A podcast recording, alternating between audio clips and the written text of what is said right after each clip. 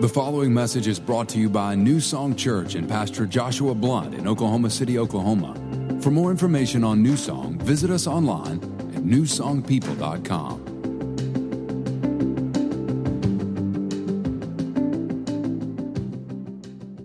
Josh mentioned my book 10. I- I'm going to minister out of a chapter out of that book uh, this morning. And the reason that I wrote this book, I want to give you a little history of this. Um, we, we are a church that is 29 years old.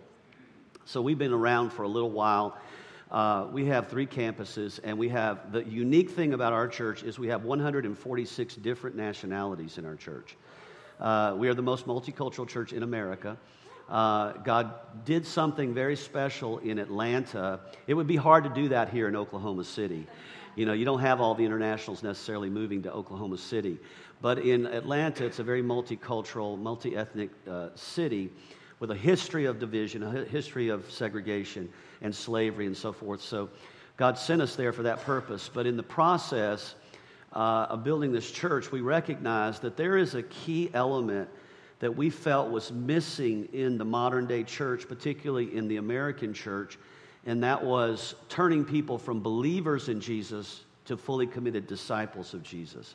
And there's a huge difference between a believer in Jesus and a disciple of Jesus. And what we discovered in the church today is there are a lot of churches in America that are getting people into the church and making them believe in Jesus, helping them to become followers of Jesus. But how many of you know when you become a follower of Jesus, there's a lot more to it than just following Jesus? It's learning to live a disciplined life. What are we trying to do as a church? Make disciples. He doesn't search, and the thing is, we're, what Jesus, he said, go and make disciples. And how many of you know making disciples is a whole lot different than making believers? And you don't change the world with believers, you change the world with disciples. And there was something about the 12 disciples of Jesus that God so transformed that once Jesus left the earth, they created a ministry that now we are here almost 2,000 years on the other side of that ministry with almost a billion people following Jesus as a result of those 12 disciples. So you can see that you, don't, you, you can change a community, you can change a city if you're becoming disciples. And if this church really is becoming disciples of Jesus, then uh, Oklahoma City will be transformed. You can transform the city out of a church. Amen.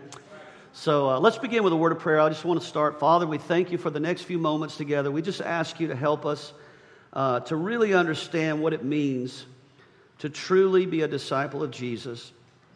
And my main thought today, God, is how, how do we come to know what is our purpose? What is the purpose of our life here in the earth? And I just pray for everyone that's here and those who are yet to come that, God, you begin to open our hearts to receive this word in Jesus' name.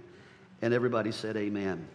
All right, so there's three major questions that you have to answer as a follower of Jesus. When you start this journey with Jesus, there's three major questions that you have to answer before you really can go any further. The number one question is the question of existence. Why am I alive? Why am I here on this earth? The second question is the question of significance. Does my life really matter? Does it really matter that I live here? That doesn't really matter that I'm going through life at all? And then the, the third question is the question of attention, and that is the, the, the question of what is my purpose? Of all the questions that we answer in life, the purpose question is the big question. And I think that uh, when you see the Bible, when you read the Bible, the separating factor between believers and disciples is disciples have answered that question. They, they know why they're here, they know that they are significant, and they know that there's an intentional purpose that God created them for in the earth. In fact, when you start going through these questions, you begin to realize that the greatest tragedy, Myles Munroe said, the greatest tragedy in life is basically not, not missing out on your life at, at all, but just not knowing why you're here, not knowing what your purpose is. If you don't know what your purpose is, you'll wander. You'll wander aimlessly. And this was the trouble with the Israelites when they got out into the desert. Their purpose was to ultimately go to the promised land, but they kind of lost their way. And even though they were followers of what they would consider their Messiah, Moses, they eventually lost their direction, they lost their purpose. in their circumstances, the circumstances of life. And that's what happens to us. The, as soon as we come into life, uh, the, the first thing that Satan tries to do is to make sure that we don't discover that Jesus is who he says he is. So, if he can keep us from discovering Jesus, we'll never discover our purpose. But if we find Jesus, if somewhere along the way we connect our life with Jesus, then his next thing is to create so much circumstance in our life that we're so focused on fixing problems and solving circumstances and looking at our, our things that we're dealing with in daily life that we lose the intention of why God put us here on the earth. So, I did a message back years ago in this book about living on purpose, and I started asking these questions like, Why am I alive? And here's what the Bible says it kind of answers this Proverbs 16 4 The Lord has made everything for his own purposes. In other words, I'm alive to fulfill God's purpose. I'm alive to fulfill God's purpose. Let's say that together. I'm alive to fulfill God's purpose. Now, now his purpose is not necessarily what we choose in life. A lot of times we choose our purpose. We choose our way, our desire. And this is important because a lot of times when we start to choose our way, we don't know the difference between our way and God's way. And this is where it, it starts shifting from believer to disciple. The second question is Does my life really matter? Does my life really matter? Everyone lives on one of three levels of life. These are the three levels. The, le- the first level is the survival level. And this is the majority, I would say at least four fifths of the world lives at this level where you're just trying to survive. You're just trying to figure out how you're going to make it from day to day, pay your bills, get, get, get from one step to the next. You're just surviving in life. The second level is what most people consider the highest level, and that's the success level. That's where you've achieved success at some point in your life, where you have enough resources to live a little better life than the average person. And most people feel like that's the pinnacle. I'm finally in what I uh, where I'm succeeding, I'm making money, I'm doing life, but they don't understand that there's a third level, which is the significance level.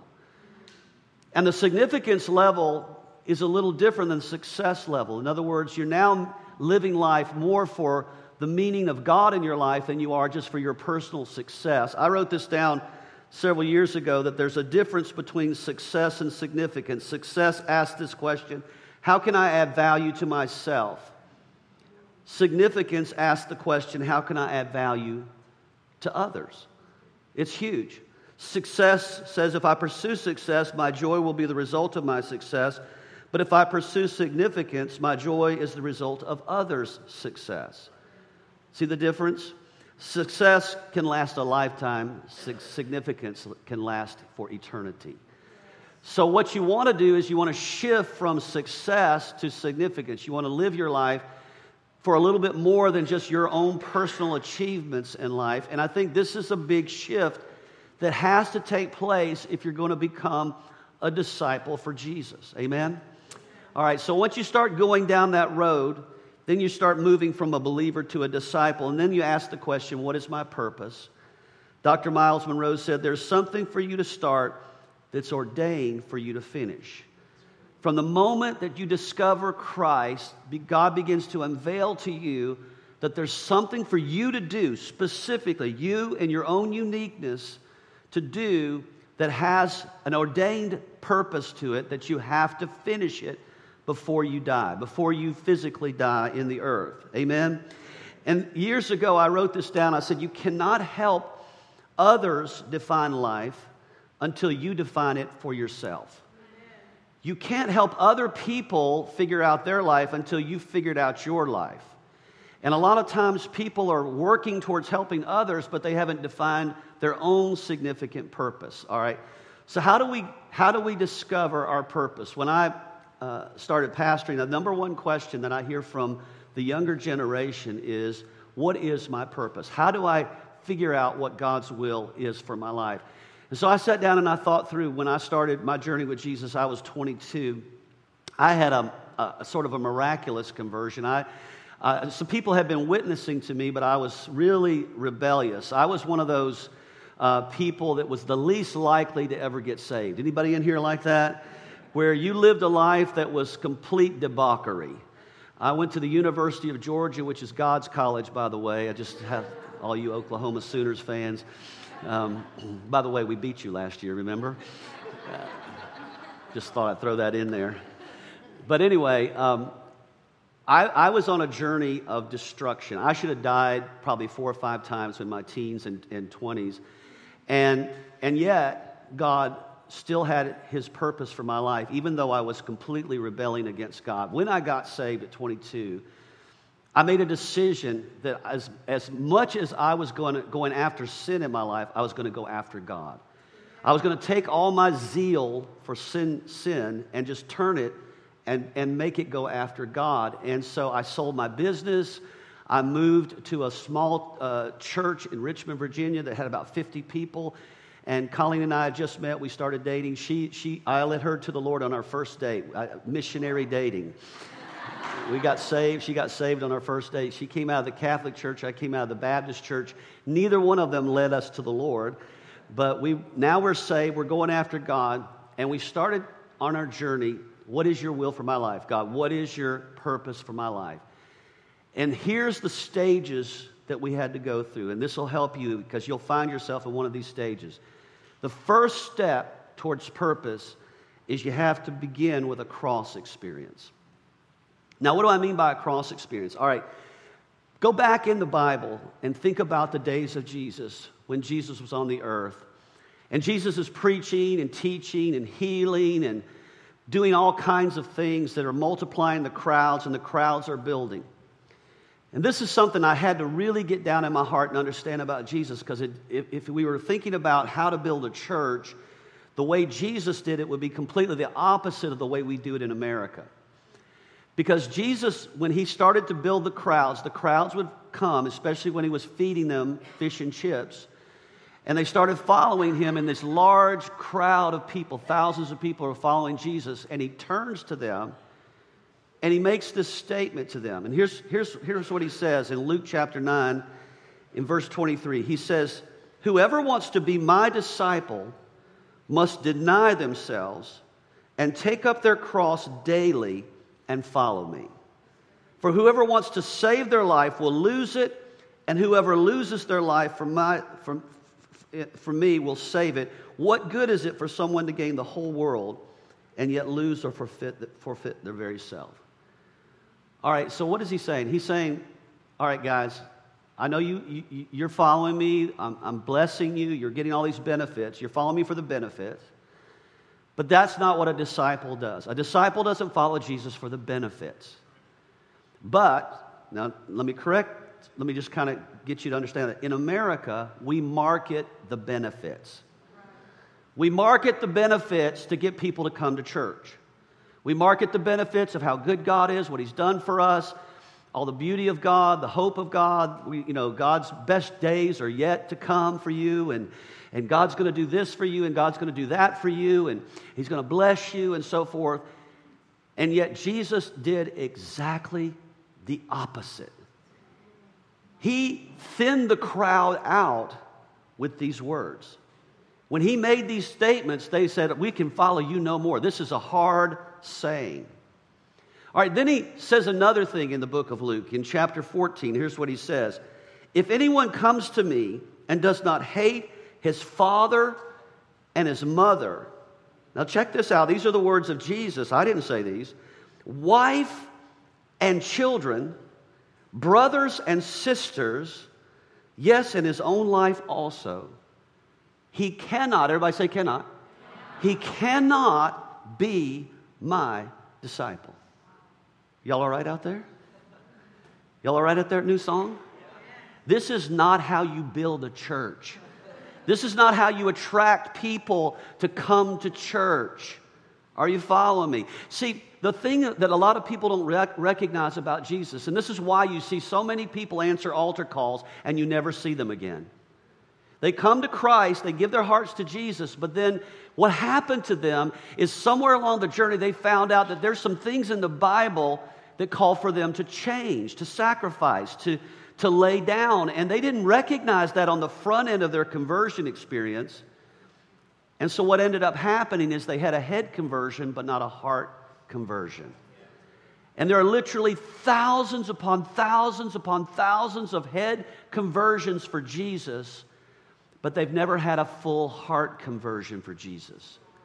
They've never understood the cross experience where suddenly God asks something of them that yes, salvation is free. You don't work for your salvation, but once you give your heart to Jesus, it costs you everything. It costs you everything. And this is what caused most of the followers of Jesus to follow him no more. I mean, think about how ironic it is that the Savior of the world, God incarnate in the flesh, on the earth performing miracles and signs their, before their very eyes, multiplying loaves and fishes, raising dead people, and yet at the end of his journey on the earth, only about 120 people were still following him. The crowds had thinned. There was no mega church. Did y'all all right?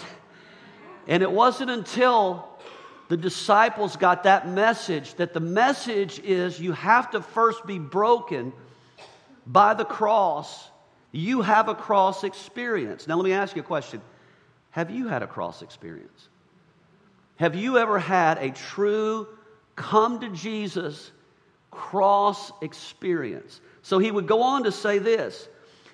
He says, For which of you intending to build a tower does not sit down first and count the cost? Whether he has enough to finish it, lest after he has laid the foundation and is not able to finish, all who see it begin to mock him, saying, This man began to build and was not able to finish. How many Christians do you see like that? They start to build their life with Christ, but they don't count the cost, and as soon as they start to really find out what the Bible says, they turn back. As soon as they start finding out there's a conflict between what they want to do and what God has called them to do, they turn around and go back to their comfort place of what they want to do. He says, Then the man began to build, was not able to finish. Or what king going to make war? Now, this is a word to pastors right here. What king going to make war against another king does not sit down first and consider whether he is able with the 10,000 to meet him who comes against him with 20,000? Or else, while the other is still a great way off, he sends a delegation and asks conditions of peace so likewise, whoever of you does not forsake all that he has cannot be my disciple. The Lord said this to me. He said, You cannot transform a city with believers. You've got to raise up disciples, or else the however many people you have in your church will not be able to face the world that's coming against the church. So, what will happen is if you don't raise up disciples, you'll make conditions of peace by watering down the gospel so that people will feel accommodating to come to your church. And they will accommodate, and you'll have to change what the actual Bible says to make people feel better about themselves so that you can build a crowd and feel better about yourself. Are y'all all right out there? And I realize that that is exactly what's happened in America. Now, you would say, well, you're, you're preaching this, but you know, what kind of church do you have? We have a big church. We have 16,000 people in our church. We don't have a little church. But of those 16,000 people, they're not all disciples. They're not all disciples. They're all in different levels of journey with God. Some of them are just starting. Some of them haven't counted the cost. Some of them are all in. They're going after God. And we go through people. Some people stay, some people leave. And we just made a decision okay, God, we're never going to shape the church after the world. We're going to make the world understand that this church is shaped after your will. Your will be done on earth as it is in heaven, even if it costs us thousands of people. Amen? All right, so the crossroads is simply this. Is simply this. It's where you and your will, can we put the cross up here? Where you and your will cross with God's will. And you have to make a choice in a crossroad experience which road you're going to go down. Am I going to go my way or am I going to go God's way? All right, now let me, let me explain something to you. The later you come to Christ, the more difficult it is. Because the later you come to Christ, the more you've been going down a road that's your will. And once you get down that road a ways, it's hard for you to ever think of going back and going down a different road. Now, fortunately, I got saved at 22, so I had just started down my road. I had my business. I was going to be a millionaire. I'm going to do this. I'm going to do that. I'm going to be successful. That's what I'd always been raised to do. That's what the world had trained me to do. And the Lord said, No, I, even though you have the ability to do that and you can do that, I've called you to do something else, which requires you to give up your business, give up that road, and get on a different road. And I went to work for a church for $12,000 a year instead of making hundreds of thousands of dollars a year. That was my crossroad. Everybody has a different crossroad. Now, I think back, what would have happened if I decided, well, God, that can't be your will. You want me to be successful, you want me to have lots of stuff. You're in America. It's all about stuff, things, being successful, showing people how great you are and how wonderful a business person you are. And yet, the Lord had me on a path that had I had no clue what was at the end of that path other than this is your will, this is God's will for your life. Now, here's what I know once you get on the right road, eventually your life will move from success to significance. The question, though, is are you willing to give up your road? Are you willing to give up what you want and adopt what God wants? Amen? All right, so the first thing is the cross experience. Second thing is you got to realize purpose is revealed through faithfulness. Now, this, this was our journey. We, we went to a church that had 50 people in it. Uh, by the way, let me just say this about this church. I don't know if you realize this or not because you're, you're in this church and, and maybe you don't realize how significant this church is and will be. Uh, we've just come to know your pastors, Josh and Sarah, but I've been I, I, a lot of boards, go to a lot of churches in different sizes. Some are mega churches, some are small, some are just starting. But I, can, I have a, a gift to recognize leadership, and I have a gift to recognize the abilities of people that are going to do something significant, and you're in one of those churches. I just want you to know that you're in one of those churches. You're, at some point, you're going to see some significant it's hard to imagine it right now in the Noah's Event Center. But there's coming a day where you'll own land, you'll have a building, you'll be reaching the city of Oklahoma. You'll look back and you'll, if you're here at the beginning, you'll, you'll thank God that you were here at the starting point of this church. If you can grow a church in Noah's Event Center out in the middle of nowhere, you can grow a church anywhere. Come on, I'm just telling you right now, this is not a drive by church. There's nobody driving by here and deciding to go to church. They had to come here because you invited them here. Amen? And so that's a significant thing. And just knowing your pastors, there's, there's, a, there's a, an anointing on them that has nothing to do with how educated they are or what school they went to or any of those kinds of things. And that's the same way it is with me and Colleen. It's the same way with the 12 disciples of Jesus as they were unlearned and ignorant people that God turned into dynamic, life changing people. And you happen to have two pastors that are like that. So I think you ought to thank God for that. It's very significant. Very significant. And the reason that they're in this state is the second, the second principle is faithfulness. Can you be faithful in small things? Can you be faithful in small things? When I was reading through the Bible, one of the life verses that stood out to me was Luke chapter 16. And Jesus is talking specifically about money. And I know that's, that's, a, that's a you know, dicey subject in the church, but it is the most talked about subject in the Bible. I don't know if you know that or not. 2,250 verses on money. Nothing even comes close to it. It's the number one competitor for our hearts, the last thing we give to God, and it's the first thing we take away when we fall away from God.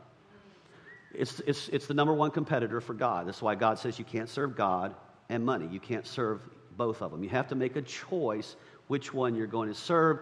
Money is the thing that drives most people's lives, it controls most people's lives. Most people are controlled by how much or how little they have. Their worries, their fears, their anxieties, marital problems pr- predominantly start with money problems.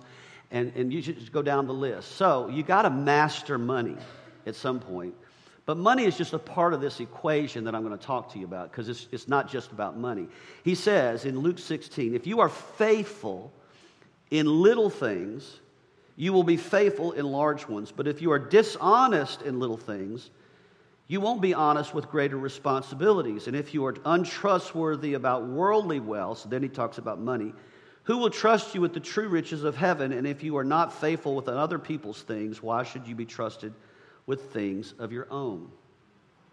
Now, basically, he says something very important. He says basically, how you handle money determines how you handle life. How you doing with that? How you handle money determines how you handle life. And so he starts off by talking about that because he knows money is at the very heart of most of our lives. As soon as I got a hold of that scripture, I realized okay, am I a tither in the church? Do I give 10% of everything that I'm prospered by? Faithful, am I faithful? That's the starting point of giving is tithing. So let me ask how you, how you doing with that? Are you tithing? Are you tithing the first 10% of all you? Some people come to church, they, they, they hear about tithing, but then they go, well, I can't quite do that yet. What do you mean you can't quite do that yet? What do you mean?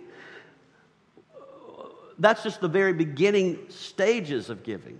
Tithing is, the, is elementary school for giving. It's the starting point, and yet they say in America 14% of the church tithes faithfully. 14%. They get a lot done with 14%. Amen. But what would happen if a whole church tithe?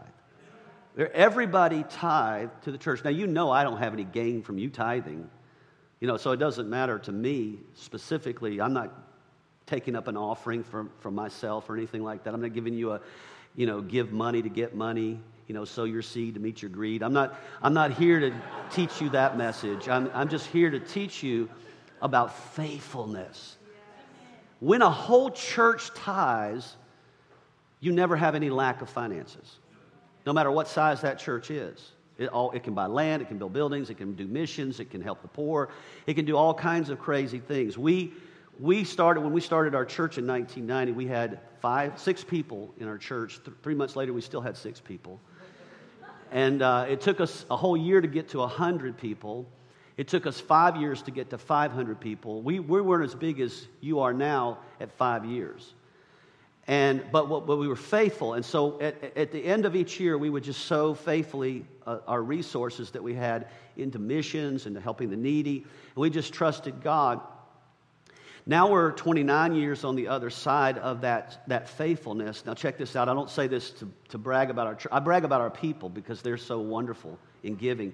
But, but last year, we celebrated our uh, 28th anniversary, and, and, and we, we sown over $60 million into missions. $60 million into missions. Now, you don't get the 60 million unless you're faithful with just a little bit first. Does that make sense? If you want to be a church that does something where you're building hospitals, you're rescuing human trafficking victims, you're, you're, you know, you're building orphanages, you're, you're, build, you're helping other churches get started, you're able to do all those kinds of things. To get there, you have to start with what you have. And it's the same way with everything. It's like, are you faithful to show up for your volunteer service and children's ministry? Are you faithful in your job? Are you faithful in your marriage? Are you faithful in all these different little things? Are you faithful to read the word? Are you faithful to pray? As you're faithful over small things, then God adds more to your life. But why would God add more if He can't trust you with the little that you have? Amen. All right, so that's the third, the second principle. The third principle is purpose is conceived through a holy discontent. A holy discontent. Now, what does that mean? If you look at America right now, America is filled with people who are having holy discontent, not holy discontent, but just discontent about things in America. You know, you look at Black Lives Matter, gun control laws, anything that's out there, immigration, all these different issues where you have large groups of people rallying against a purpose or a resistance or something, there, there's something inside them that's very discontent about the state of what they believe America should be. Does that make sense? All right, in Christianity, there's the holy discontent. And a holy discontent is where you get discontent about something that God is discontent about, where He puts something in your heart that you want to see change in society. So, for example, when we started Victory, I, the Lord asked me, He said, what are you, What's your holy discontent? And I said, I have four things that really bother me about the state of society. Number one is the state of the family. I'm really bothered by the state of the family in America, uh, where so many marriages are not doing well, so many marriages are breaking apart, so many parents don't know how to raise their children in the Lord, just so many, just so much trouble in American families. And I said, that really bothers me. The second thing that bothers me is the state of the church in the community and the fact that for most people, church is a place they go to instead of a lifestyle they live. It's a building instead of a life, it's a location. And I said, I really want to be, I want to see the church be in the community, transforming the community. And the third thing that was holy discontent for me was the segregation of America, the fact that all races who are created equal by God, who God loves them all, still stay segregated in the church. It's still the most segregated hour in America, and that bothers me. It bothers me that we can't seem to break that, that segregational mindset in America. We still stay to our own. We still group with ourselves and we don't cross into other people's lives because they're different culture. And then the fourth thing was the state of the world, the fact that the world is in dire need and poverty and, and you know we live in a bubble in america. We don't really feel the pain of most people that are starving to death or dying of diseases around the world. And yet we're here and we get you know we get upset when we don't have the new iphone or something like that. And, and while people are waking up every morning not knowing where their next meal's coming from. So i'm reading through acts chapter 1 verse 8 which is the last words of jesus. And he says the last words are very important words. You shall receive power after the holy spirit's come upon you and you shall be a witness of me in Jerusalem, Judea, Samaria, and the uttermost parts of the world. He said, You will have four quadrants of impact in the earth. Now, he gave them local places because they could relate to those places, but those were just outlines of the bigger picture of the Great Commission. And the Lord said to me, Jerusalem is your family, Judea is your community, Samaria is another culture, and the uttermost parts of the world is missions. He said the four things that you're holy discontent about matches the, the, the Great Commission in the Bible. He said, build your church on those four pillars, and I'll put my hand on you. If you build your life on the things that Jesus said that are holy discontents for Him, He'll put His hand on you, and you can do some things that you never thought you could do in your life. Amen? Amen? So, you need to ask the Lord, what is my holy discontent? What is something God has put in my heart that I want to see change, that I want to see uh, not be the same anymore. And then finally, the fourth thing is purpose activates through faith in God's power. Now, this is important because uh, there's a prayer where Paul is praying for the church. And here's what he says in Ephesians chapter 1, in verse 17. He says that the God of our Lord Jesus Christ, the Father of glory, may give to you the spirit of wisdom and revelation and the knowledge of him. So he's saying that, he would, that you would know what is the purpose, the eyes of your understanding being enlightened, that you may know what is the hope of his calling, that is his purpose. What are the riches of the glory of his inheritance in the saints, and what is the exceeding greatness of his power towards us who believe according to the working of his mighty power. Now, the thing that gets me my attention there specifically is what is the exceeding greatness of his power towards us who believe according to the working of his mighty power. All right, I think that the majority of people that sit in church today don't really understand the power of the Holy Spirit. I think they don't really understand the, how, how, if they cooperate with the power, they can do things that are way beyond themselves. Way, way beyond themselves. Now, now I'm a perfect example of that because when I was in college, I had a speech class, and I remember I had to give a speech to about this many people, and I was trembling, and I, and I was so terrible at speaking that it was just, it was a disaster. I think I got an F because I just couldn't speak publicly. And I remember saying after I walked out of that speech, I will never do that again. That is not something I can do. And I remember as I got into the church, and then uh, the pastor asked me if I would speak one time to the church in his absence, and I said, Speak? They, I'm, I'm afraid to even speak to a small crowd, much less a big church. You know that the number one fear, they do, they do a study in America of the fears of people. The number one fear of Americans is public speaking. The, the, the number two fear is death. So, what, what that means is that, that a lot of people would rather be in the casket than the one giving the eulogy. Isn't that something? What, what, what, if I call one of you up here to speak publicly? Now, some of you would say, okay, I can do that. I'll, I'll do it. But some of you would be, be so trembling because you'd be afraid of what, that you couldn't do it. And I can't speak publicly in my own natural abilities. And so I remember when, the, when he asked me to do this, I said, well, I, I, I had to push through. I had to push through the fear and the intimidation of my lack and just trust in God. God, I have to trust in you that I can do this thing. Now, here's what I know about you there are gifts and callings in your life, listen to me carefully, that have yet to be released. They have yet to be released in your life. Some of you are sitting there, you're housewives, you're just working a regular job, you're, you're just doing your regular thing, you're going to school or whatever you have no context of anything significant or great that's going to happen in your life that God has purpose before you were ever born. And you're going to go through life, and, and if you don't tap into the Holy Spirit, you'll never realize this potential that's inside of you. But there is a potential inside this room in your life that if you trust in Him, if you start to trust in God, see, that's what happened here at New Song. You had two people that were that were just working in a church and God called them to back to Oklahoma City after having three children in their middle stages of life. Who wants to start a church in that setting? There's no promise of finances, there's no promise that you're going to show up. There's every promise in the world that says you're going to fail because most church starts don't make it. But at some point, when you step into what God's called you to do, it's when He puts His hand on you. And it's called the anointing.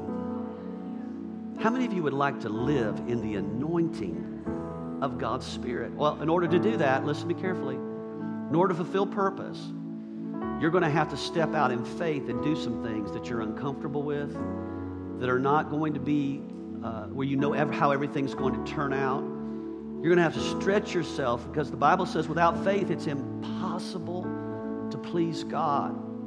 But he that comes to God must believe that he is, and he's a rewarder of those who diligently seek him. I want to pray for you this morning. Would you just bow your heads and close your eyes for just a moment? And I just want to pray that God would start to reveal his purpose in your life. Some of you are here and you've just started your journey with Jesus, and some of you have been going for a while. But Maybe you've never entered into the fullness of what God's put you on the earth for. So, Father, my prayer is that today you begin to speak into this congregation. You begin to release a new revelation of what you're calling these people to do. This church is just starting, it's just an infancy. It's just beginning its walk with God. But God, there are some things in this in this church that you've called them to do here in Oklahoma City and ultimately throughout the world that are going to be tied into the purposes of the people that are in this room. And so, Father, would you begin to begin to open up the eyes of their understanding what is the calling upon their life? And what are the riches of the glory of the inheritance of the saints that's available to them, Lord? And Lord, would you begin to reveal to them the mighty power of the Holy Spirit that they can, if they cooperate with you, that they can begin to operate in the fullness of your anointing. I pray over every person here, God, that there would be an unleashing of your potential and purpose in their hearts. And that starting today, God, that they will begin to start focusing on living for purpose instead of living for success. I pray that over this congregation in Jesus' name. And everybody said, Amen and amen. God bless you guys. Thanks for listening to this week's message from New Song Church. If you have a prayer need or would like more information about New Song, you can email info at newsongpeople.com. If you would like to partner with New Song through giving, go to www.newsongpeople.com forward slash give. And if you want to stay connected to New Song, you can find us on Facebook, Instagram, and Twitter by searching for New Song People.